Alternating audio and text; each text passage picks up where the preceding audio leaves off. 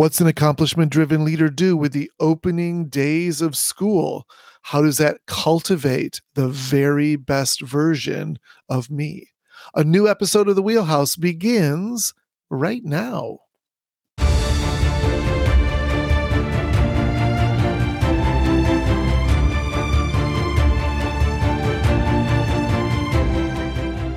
We're back. Welcome to Season 5 of The Wheelhouse.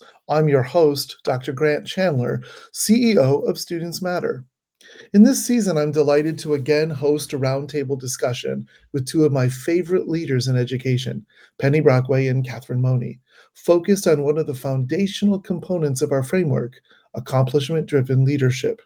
In Season 3, we explored the 5 arenas of accomplishment-driven leadership, how to plot a growth trajectory, and then how to use those arenas to do what matters most, serve our students by growing our people. In Season 4, we continued exploring ADL in this roundtable, thinking about the paradigm shifts we need to make on our journey to become accomplishment-driven leaders. In this season, we'll continue to explore this new destination, how to talk about it, how to think about it, and how to bring your team with you as you depart on this journey. At Students Matter, we believe it's our priority as educators to prove to each student and each teacher that they are distinctive and irreplaceable. Together, let's continue to step up to this incredibly important challenge and add additional tools and skills right into our wheelhouse.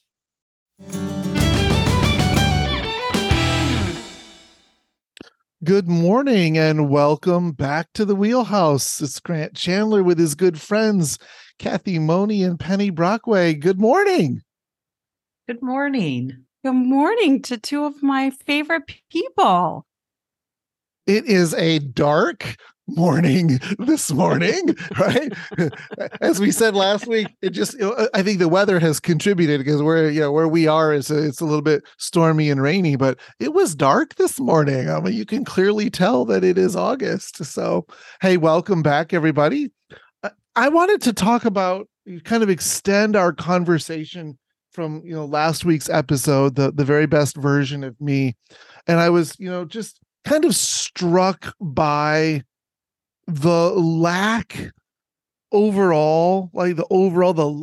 attention that many leaders give toward this very best version of me. And I want to forget about the rules, because the rules are different from state to state around, this professional learning and the opening of school, but just really think about, what would it look like if an accomplishment-driven leader at the district level had the luxury of planning whatever it looks like. We won't necessarily call it professional learning, but these opening weeks of school, these opening days, I should say, that so many educators dread. How can we reimagine those days that would help contribute toward this very best version of me, and that would help educators sing that Christmas song, right? The most wonderful time of the year. Because I know that when I was a teacher many years ago, I dreaded those opening days for several reasons. One was, oh my gosh, I knew that bad weather was coming, that this marked the end of summer weather. It marked the end of Grant got to do whatever he wanted to do, because that was over. It always took me a day or two to adjust, even though I loved my job. But I also had to endure some stuff that was really awful at the same time. And so it was like this triple whammy of stuff that made for several days of, ugh, right? I don't know how to spell that, so I'll just say it that way. Ugh. I know there's a bunch of R's in there somewhere. So what as we think about everything we've talked about with accomplishment-driven leadership, what might it look like? What kind of moves would they make if we were creating something that would kind of result in that Christmas song? That's our topic for episode 7. Yeah, which is obviously very timely. And I'm thinking about my brain immediately goes to what it wouldn't look like. There you go. We can start there. Right? Like that's what I'm seeing all over social media. So been in education for over 22 years. And so know a lot of educators, and there's a lot of, going on in regards to the thought about going back. And it's not because of going back to be reconnected with their students, with kids, any of that. Everything I'm seeing is about, I don't want to go endure is professional learning. It's 3 days full of stuff that doesn't matter to me. What does that look like? And you said it's different in every state as far as the requirements. It's different in every district. I think what it currently, traditionally looks like and what people dread is that it's all of us packed into an auditorium or into a gym, sometimes even without air conditioning. And of course we get really hot weather, and it's a bunch of stuff that we don't all necessarily need. It's catered to all, not each, and people just do their time. So as you were asking that question, Grant, my mind went to, so if I were the leader of the district, what would I want people to feel like when these 3 days were over? Because I think how they feel, and sometimes some of it can be endured if in the end, how we feel about the upcoming days with kids overcomes it. But I was like, I'd want them to feel completely energized, and I'd want them to feel like they already knew a little bit, or maybe even more than a little bit, a lot about their students. Like they know those kids that are going to walk in the room as best you possibly could know them, even though they haven't been there yet. And so how could you do that, right? How do you generate that? And I think at the same time, generate that in a way where the adults grow closer. They lean on each other better. I'm thinking about the flower garden or the vegetable garden from last episode of The Very Best Version of Me. And I'm thinking, how do you at the same time that you help them know their students as best possible before they've probably met them? We know the reality is small districts, often the kids coming to you just by being in hallways with them and common spaces with them, or sharing some time together in each other's classrooms, being buddy readers and things like that. So we know some of that's real, but how do I really know them better than I did? And I haven't met them yet. But how am I leaning on my garden partners, and how are we growing also? To strengthen our abilities. That's what I would want to be thinking about as I planned those days, however many those were, however many hours of work were to happen before students walked back in. In another lifetime, and I was thinking the same thing, Penny, from a slightly different perspective, but kind of the same idea. In another lifetime, I worked with Education Resource Strategies out of Watertown, Massachusetts. And one of the things that they said, they are responsible for kind of helping drive, how do you use resources, time, people, and money to get where you want to go. It's an amazing company. I loved working with them when I did. But one of the things that they said, which of course got no traction anywhere, at least anywhere where I'm familiar, was this recommendation that teachers spend, they used a week, and I don't know where they arbitrarily chose that or what, but they were like, the very best way that we can, that we can prepare for students and prepare for a year is to really, from a data perspective, really come to understand who is going to be sitting in my classroom in the coming year. And, so they said, they recommended, that districts use a week of time in, August or whenever, because, some schools start in August, which means you got to do it in July, right? To really give teachers the opportunity to really dig in and understand who their kids are from a data perspective. And then, of course, that then identifies need, right? And that should drive learning, right? In a true PLC or whatever you want to call that term, right? Then we would go, wow, this is what this group of kids, this is what they need. This is where they are. This is what they need. And what do I know in terms of moving those needs? And what do I need to know, right? And so then that generates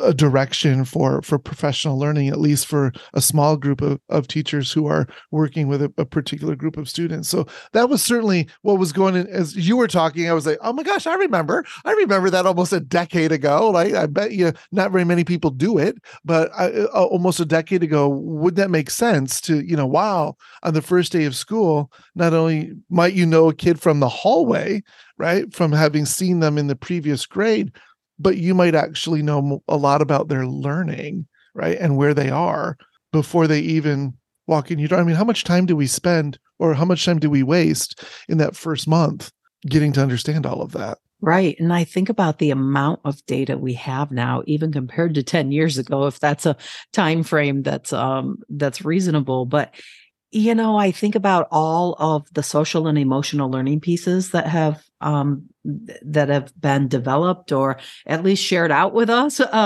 and how we've taken that on in the last few years to be able to draw some data across the school year and to think, how did a student start a year ago in their ability to see themselves as a learner or as social, and where was their emotional state? What did that data say? And so what might I anticipate a student being like this year, headed into, yes, another year of maturity and growth and development, but they're that person who, when they start something that's new and unfamiliar in a way, what is that emotional response, right? What do they bring to the table? And how do I use what we already have to help me paint that picture? I think it's very interesting that the student perspective, that humanness, these young humans that are going to be showing up into classrooms isn't necessarily the priority of that learning, right? It's this afterthought, which is just so curious to me. But I think we're so embedded in this way that we've always done it, right? Mm-hmm. So an accomplishment-driven leader isn't going to lead that time with staff, with principals, with teachers, whomever, in that way. It's, flipping that script to say, we got to start with the kids, with the students. And what does that look like then on the student perspective? So if a student's coming in and the teachers are already completely enamored with who that person is as a human, then imagine how a student's going to feel that it's, I'm not a blank slate. I am coming with, lots of different experiences and, strengths and challenges, and you're going to meet me right out of the chute and honor that. I just can't help but think that the ability to truly build those relationships with students is going to be far greater, honoring the fact that, they didn't just come out of the womb. They've got a lot of life in ways that maybe they hadn't been honored previously. The reality is, what if our district has we have a new program. We have a new reading program that we've got to make sure that teachers understand because they're going to be responsible for that. We have this new initiative and that new initiative. And what does that look like to ensure that, okay, we have such a limited time. That's what I know is going through a lot of people's minds right now. Yeah, that sounds great. The three of you just painting this picture. So what does that look like to then push through the fact that we have, I guess the reality, as I'm saying this, is that an accomplishment-driven leader would not be having all of these different new, right? I'm just like answering it myself as I'm saying that, and knowing that I wouldn't be bombarding the district, the staff with all of this new. So there, I asked the question, answered it myself. But I'd be thinking about these things, right? Because there is a time when something new comes on board. Agreed, right? Mm-hmm. But wow, I'd be thinking about what's the most necessary first piece of that? And how do I make it the tiniest of bites, recognizing that professional learning doesn't happen in an event. It happens every day, all day long, as it's supported. So what's the bigger picture of how I'm going to help this new tool or this initiative take it hold? What's that really look like? And boy, I wouldn't be thinking about it right now. I mean, I know we're talking about it now because we're on the cusp of beginning the year, but this is a thought process last winter, right? Mm-hmm. You do unto others, you dump onto others if you're trying to think about these things in the last waning weeks of summer and moving back into a new year. And what many leaders do is they are responding to the requirements of their state legislatures, right? Mm-hmm. And they are checking a box because they have to, right? They have to check the box. They have to provide whatever it is that they have to provide. And that varies from state to state, right? But we haven't really given them the tools and the way to think differently, right? I mean, if you're changing destination, then everything else changes as well, right? You can't if your traditional destination was to go to, New York, and now you've switched it to Manchester, New Hampshire. I'm just picking, whatever, right? Then you got to go a different way, right? You got to go a different way. And that means we change everything. And of course, in a district that is run by accomplishment-driven leaders, every day is an opportunity to grow, not only for our kids, but for our educators themselves. And how do we then rethink this? And again, legislatures don't help us because they think that professional learning is an event, right? It's a number of hours, right? And you gotta do that. But we know differently, right? We know it is not an event.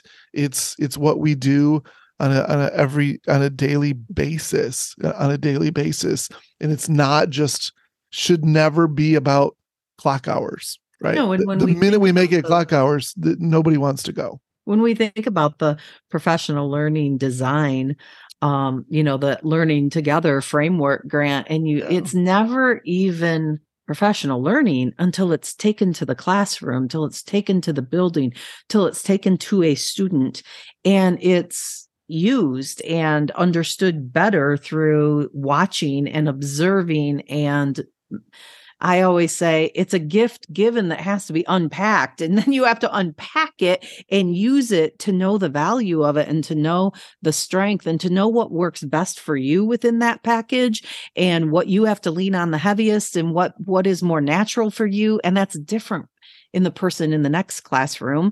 Same package, but how we put it into practice depends so much on who we are as an individual and how we understand the students in our classroom and how we best reach them. And so professional development can never be at its best until it's lived out day by day by day and grows into whatever that new learning is supposed to be for the sake of those students in front of you. Because it then manifests itself in a change in practice. You mentioned the Learning Together Academy, so I'll just one of the big surprises, I guess I would say, that educators have when they come to the Learning Together Academy is that the goal is change of practice. Everything, it's not just a cute little video, right, that you can turn on and walk away. What we ask you to do actually leads toward a change in practice. And that is surprising to some people. It is daunting to some people because they are used to just, and again, it's because this is what we've done to them. They're used to just putting in their time, right? I just need to put in my time because I'll get this little certificate that'll say I did my 6 hours, my 10 hours, my 15 hours, whatever it is. And it's like, I don't really give a rip about time. I don't care. I care about change in practice, right? What do you need to change practice, and how is that change in practice aligned to student need? And you can't do that if you don't deeply understand student need. And the frustration when you've spent time learning something new, yet you return to your daily routines with the same barriers, with those barriers never supported differently, never shifted, let alone moved, right? That's really frustrating. And that's probably why there's a lot of angst this time of year going back. I'm going to go through all that, but nothing's going to change in my classroom unless I do it all by myself. I think that's the add-on, the unless, because there's many educators who do, and they dive in by themselves to change the course of what they do independently for their classroom. So I realize that this episode will drop on Tuesday, August 8th, and that for most people who would be listening, your beginning of the school year plans are already firmly in place, and you can't change them, right? It's too late. It's too late to rethink what you're doing now in August of 2023. But I'm put us all on the spot for a moment, and I want us to think about three recommendations that we would make as accomplishment-driven leaders to people listening for August or July, depending on when your district, when school starts, right? Because it different all over the country. But what are three recommendations we would make for next year? Immediately, I'm like, eyes wide open. Watch right now how your people return and what it is you are doing, because it is in motion. It's already set. What is that looking like? How is that impacting? Take notes, write it down, provide for yourself a way to reflect on this year, and then having that picture of what was the reality of this year. How do I want that to adjust? What would be my next step to change that? That would be my number one recommendation right now. A good one. There's number one. Number two, Kathy Mohney. I think the second is really connected to that, which is within that reflection. It's where are the students? And so how are we ensuring that students are at the forefront of the work that we're doing? So what does that really look like to ensure that that's where we're spending our time? And the third would be to concentrate on the toolkit and give people learning that they need, aligned to student need, that can change practice. Don't stay up here in the theoretical, right?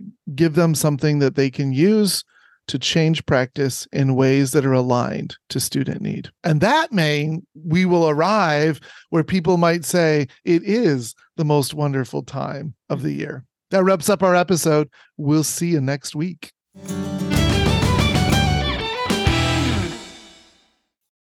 And that wraps up another episode of The Wheelhouse. New episodes of Season 5 drop every Tuesday beginning June 20th and running through August 22nd.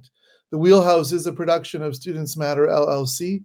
Our show's theme music, Off We Go, was written and performed by Cody Martin and obtained through Soundstripe.com.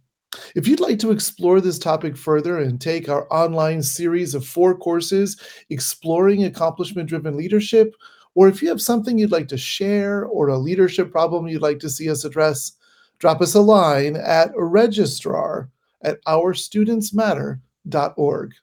You can find me on Mastodon, and of course, stop by our website and check out what we offer at www.ourstudentsmatter.org. You can subscribe to this podcast on either iTunes or Spotify, and it can be also found on many other places where you can get your podcasts or on our website at Captivate. And that's https:// the-wheelhouse.captivate.fm/episodes. If you like our show, please leave us a review. I'd love to hear what you like. Together, our goal is to continually enhance and utilize our arenas of accomplishment-driven leadership, proving to each student and each teacher that they are both distinctive and irreplaceable as hard work. But being an educator is the noblest of all professions. Until next time, remember, we got this.